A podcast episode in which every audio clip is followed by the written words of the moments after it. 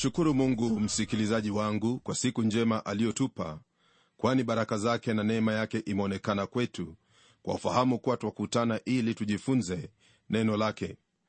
Neno lake ndilo taa ya miguu yetu na mwanga katika mapito yetu hapa duniani. Mwangaza maishani na mwelekeo twaupata kutoka kwenye neno la mungu kwa njia ya neno hili lake jambo linalotustahili sisi kumsifu na kumtukuza daima karibu basi kwenye somo letu la leo linalotoka kwenye sura ya pili ya kitabu cha yoeli kwanzia aya ya 26 hadi sura ya tatu aya ya kwanza. Neno la mungu lasema hivi kwenye aya ya 26 na 27 mtakuwa na wingi wa vyakula mpaka mshibe na mtalisifu jina la bwana mungu wenu ambaye amefanya maajabu kwa ajili yenu kamwe watu wangu hawataaibishwa tena. Ndipo mtakapojua kwamba mimi niko katika israeli na kwamba mimi ndimi bwana mungu wenu kwamba hakuna mwingine. Kamwe watu wangu hawataaibika. Haya yanayotabiriwa hapa ndugu msikilizaji yatatimia mara yeye atakapokuwa miongoni mwa israeli. Yani kristo yesu atakapokuwa amerudi hapa duniani na kuuthibitisha ufalme wake. Hapo ndipo baraka zote za kiasili zitakuwapo kwa wingi kwa taifa hilo huku mungu akitimiza kila ahadi aliyoahidia taifa la israeli katika agano la kale. Mungu ameahidi kubariki nchi hiyo kwa wingi wa mavuno na mifugo yao pia kuongezeka. Hapa itaonekana kana kwamba baraka za kiroho zachukua nafasi ya pili. Hili ni kinyume na baraka ambazo mungu ameahidi kanisa ambapo twaona kwamba ni baraka za kiroho ndizo zachukua kipaumbele nazo hizi baraka tunazo katika kristo yesu kwa mujibu wa kitabu cha waefeso sura ya kwanza. Ijapokuwa baraka walizoahidiwa israeli zilikuwa za kiasili sasa twafikia sehemu inayonena kuhusu baraka za kiroho kwa israeli. Baraka hii ni ahadi ya roho mtakatifu. Tunapogeukia sehemu hii ni lazima tukumbuke kwamba tu katika sehemu ya unabii wa yoeli ulioanza kwa utabiri wa kuogofya utabiri wa pigo la nzige alilolinganisha na kuja kwa siku ile ya usoni anayoiita siku ya bwana. Nayo hiyo siku ndiyo itaanza katika wakati huo wa dhiki kuu kisha baadaye aje bwana wetu yesu kristo kuuthibitisha ufalme wake katika ulimwengu huu. Kwenye aya ya 27 tumesoma kwamba bwana atakuwapo miongoni mwao. Sasa hebu tutazame na tuone hilo atakalotenda. Hii ni kwenye aya ya 28 hadi 32 maandiko matakatifu yatwambia hivi. Hata itakuwa baada ya hayo nitamimina roho yangu juu ya wote wenye mwili. Wana wenu waume kwa wake watatabiri. Wazee wenu wataota ndoto na vijana wenu wataona maono. Hata juu ya watumishi wangu wanaume kwa wanawake katika siku zile nitamimina roho yangu. Nami nitaonyesha maajabu katika mbingu na juu ya nchi damu moto na wimbi la moshi. Jua litageuzwa kuwa giza na mwezi kuwa damu kabla ya kuja siku ya bwana iliyokuu na ya kutisha. Kila mmoja atakayelitia jina la bwana ataokolewa kwa maana juu ya mlima sayuni na katika yerusalemu kutakwako wokovu kama bwana alivyosema miongoni mwa walionusurika ambao bwana awaita. Aya hizi zinazomalizia sura hii ya pili msikilizaji wangu zanena mambo mengi mazuri. Yoeli amekuwa akituambia kuhusu kutimia kwa yaliyonenwa hasa kuja kwa siku ya bwana. Kama mtangulizi kati ya manabii walioandika utabiri wao atujulisha kuhusu siku hii na yatakayokuwa yakitendeka. Asisitiza kwamba siku hiyo ya dhiki kuu itaanza kwa giza nene. Kwenye kitabu cha hosea kuna ule umuhimu wa wakati wa haya yote yatakayokuwa yakitendeka. Sura ya tatu aya ya tano ya kitabu cha hosea yasema hivi baadaye waisraeli watarudi na kumtafuta bwana mungu wao na daudi mfalme wao. Watakuja wakitetemeka kwa bwana na kwa baraka zake katika siku za mwisho.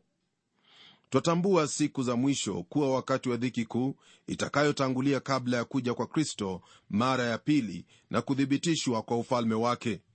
Nayo hiyo ndiyo twaiita melinia haya yatuongoza kufanya uamuzi kwamba yoeli alikuwa akinena kuhusu wakati maalum katika siku ya bwana baada ya huo usiku wa wakati wa dhiki kuu. Kwa hivyo katika hali yoyote ile unabii huu utatimia katika siku ya bwana.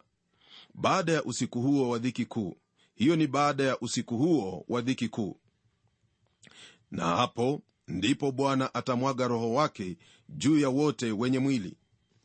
Ijapokuwa yoeli ndiye wa kwanza miongoni mwa manabii walioandika unabii wao hakuwa pekee kutaja habari za kumwagwa kwa roho mtakatifu twasoma hivi kwenye kitabu cha nabii isaya sura ya 32 aya ya 15 mpaka roho amwagwe juu yetu kutoka juu nalo jangwa kuwa shamba lenye rutba na shamba lenye rutba kuwa kama msitu.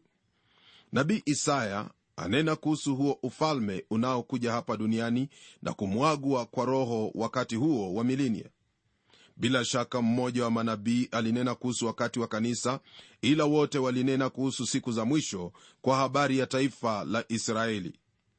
Haya ndiyo twayapata kwenye ezekieli sura ya 36 aya ya 27 isemayo hivi.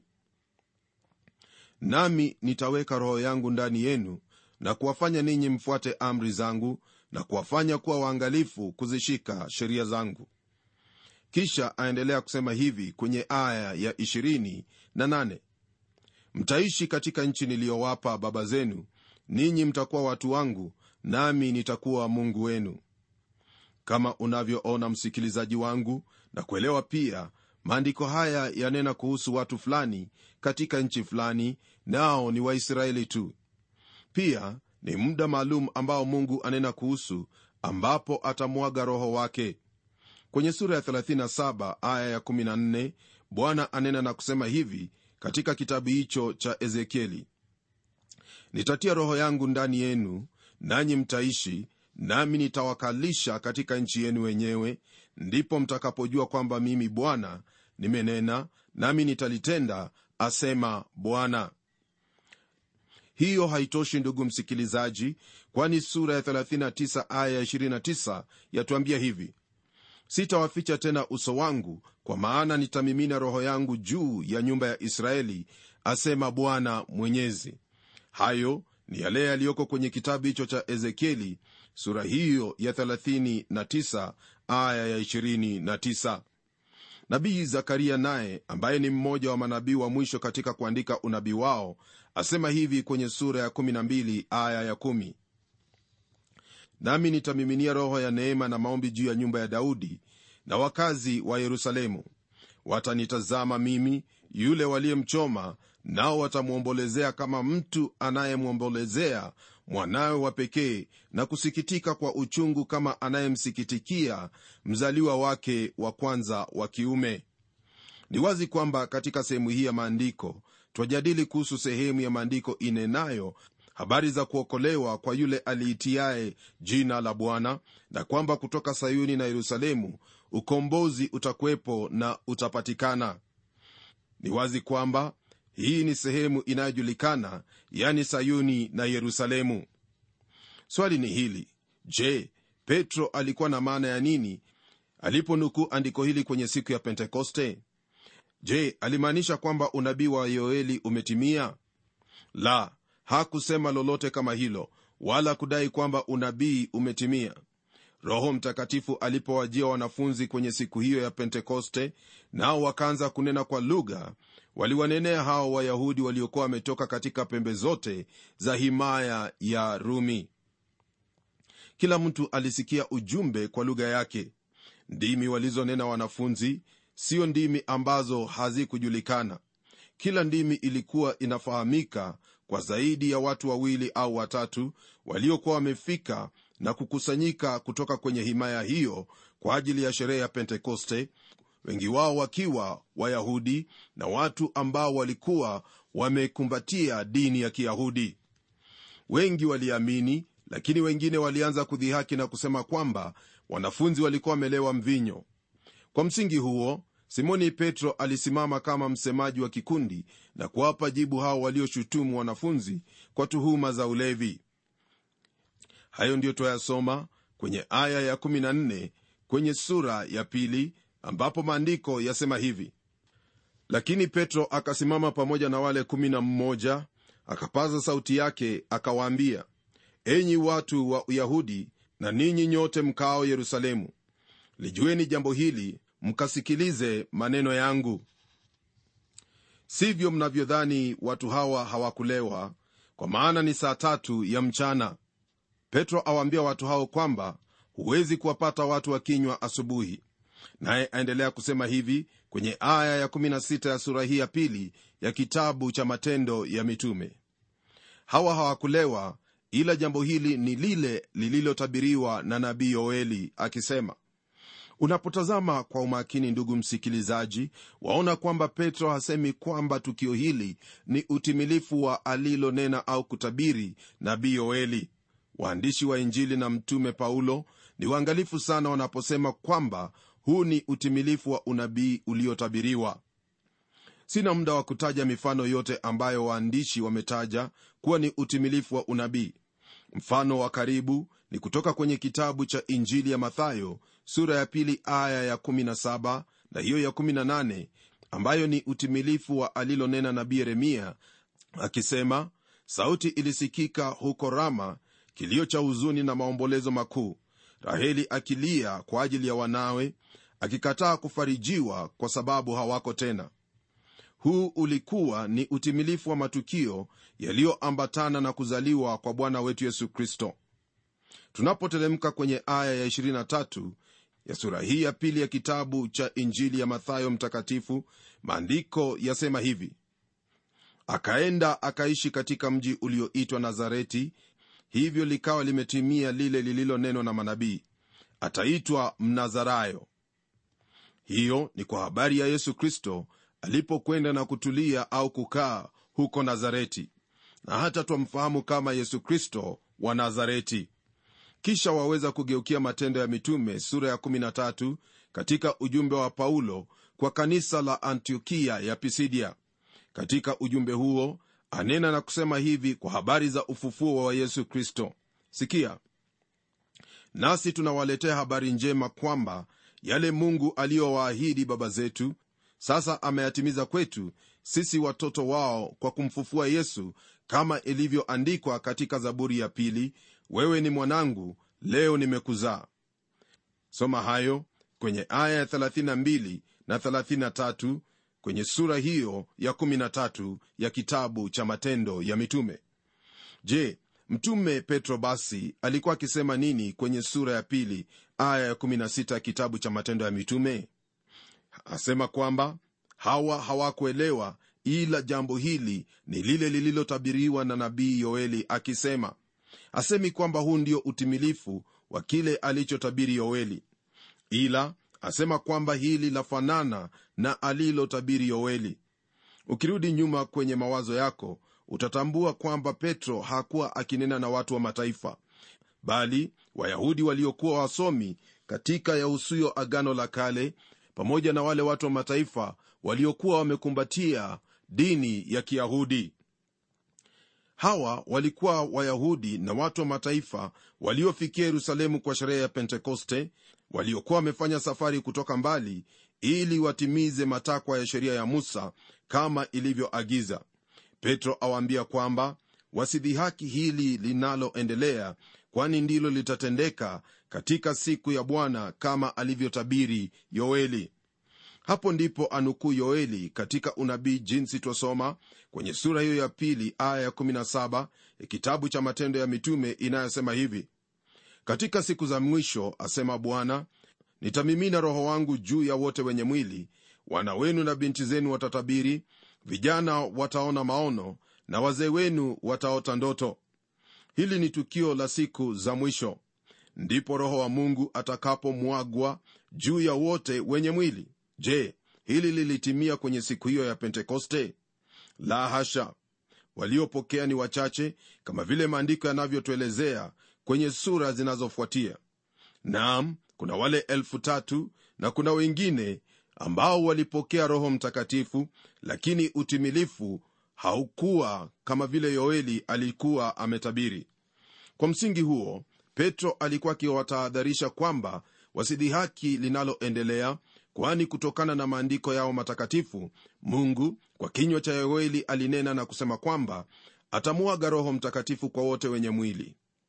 Kwa hivyo ikiwa ni watu wachache ndio watamwagiwa usijali hata kidogo ila tafuta kumwagiwa wewe pia kwa kumwomba mungu kwa njia ya yesu kristo.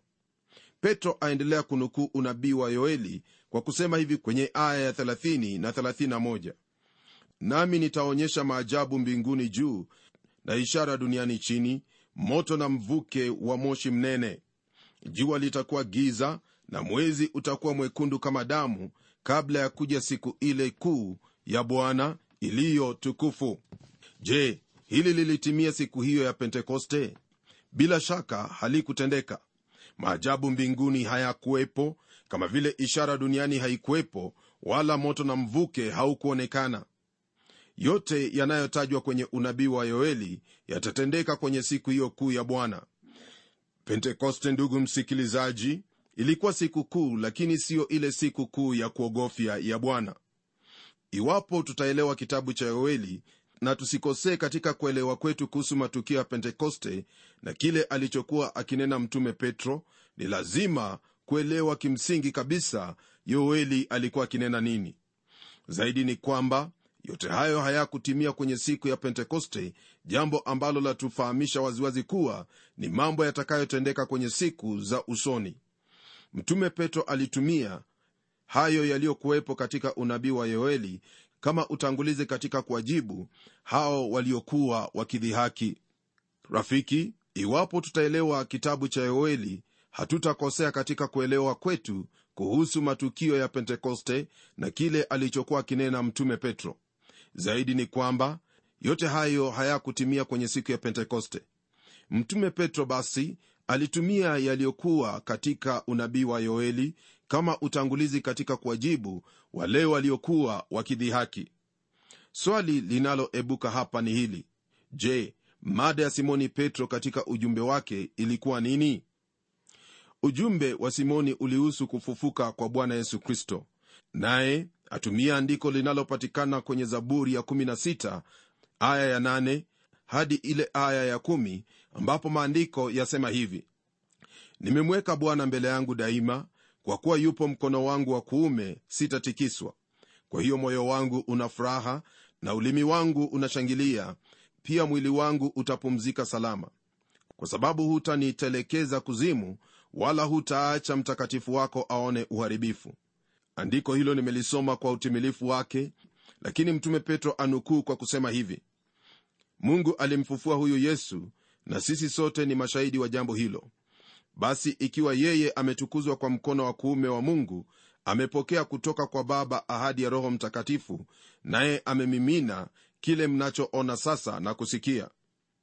Tamati katika yote walionena yoeli na petro ni hii kwamba kila mmoja atakayeliitia jina la bwana ataokolewa haya ni baadhi ya maandiko yanifanyayo kuamini kwamba wakati wa watu kumjia bwana kwa wingi ni katika siku za usoni.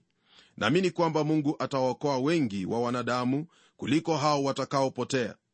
Kristo atakaporudi ulimwenguni kuimarisha ufalme wake naamini huo ndio utakuwa wakati ambapo watu wengi watamgeukia mungu katika ulimwengu kwa njia ambayo haijaonekana wala kuingia katika mawazo ya awaye yote pia wakati wa dhiki kuu watu wengi watamge...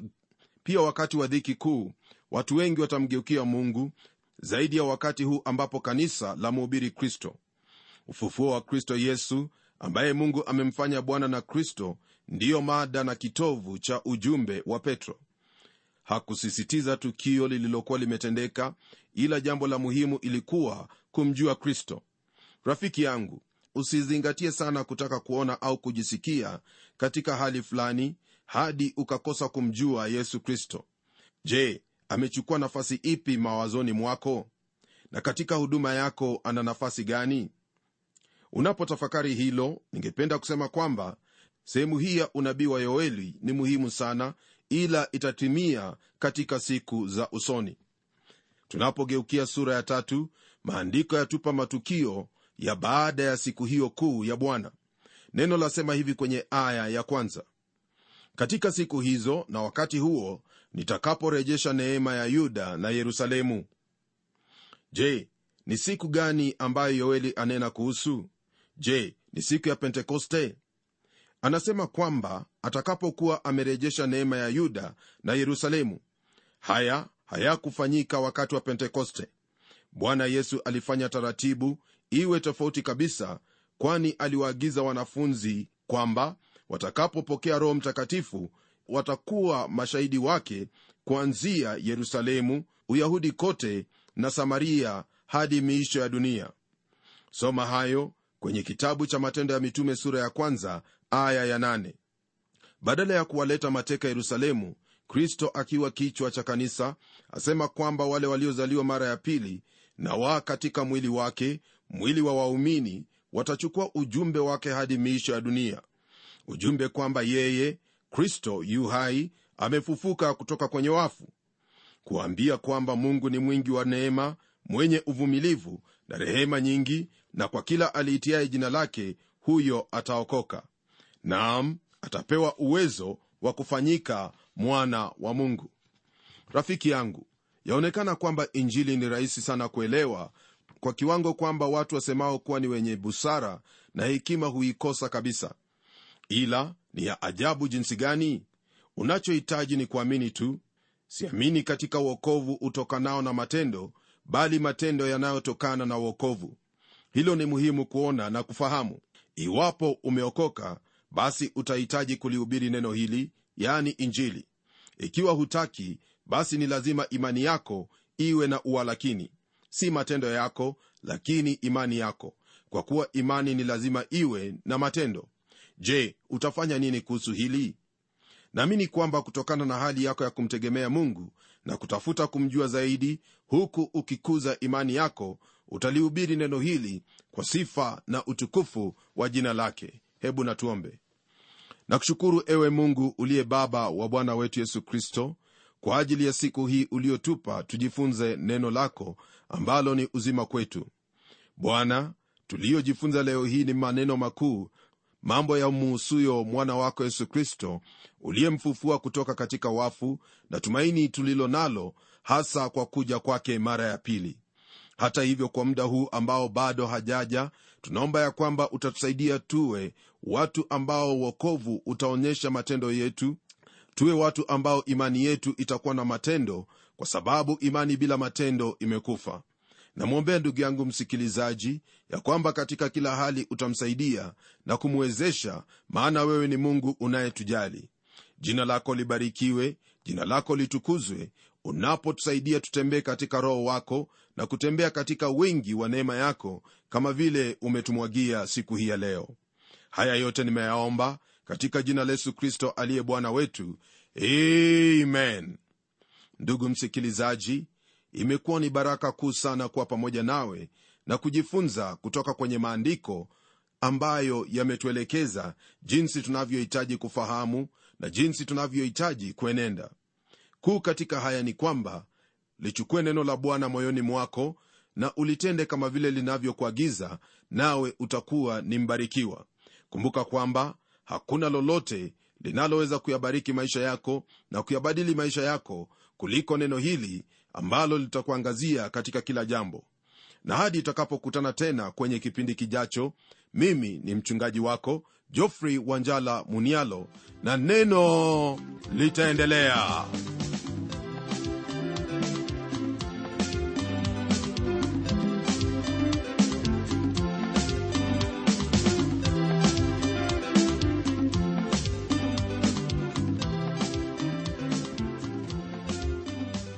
kufikia hapo msikilizaji wangu najua kwamba baraka umezipokea. Na iwapo una swali au pendekezo uitume kwa anwani ifuatayo.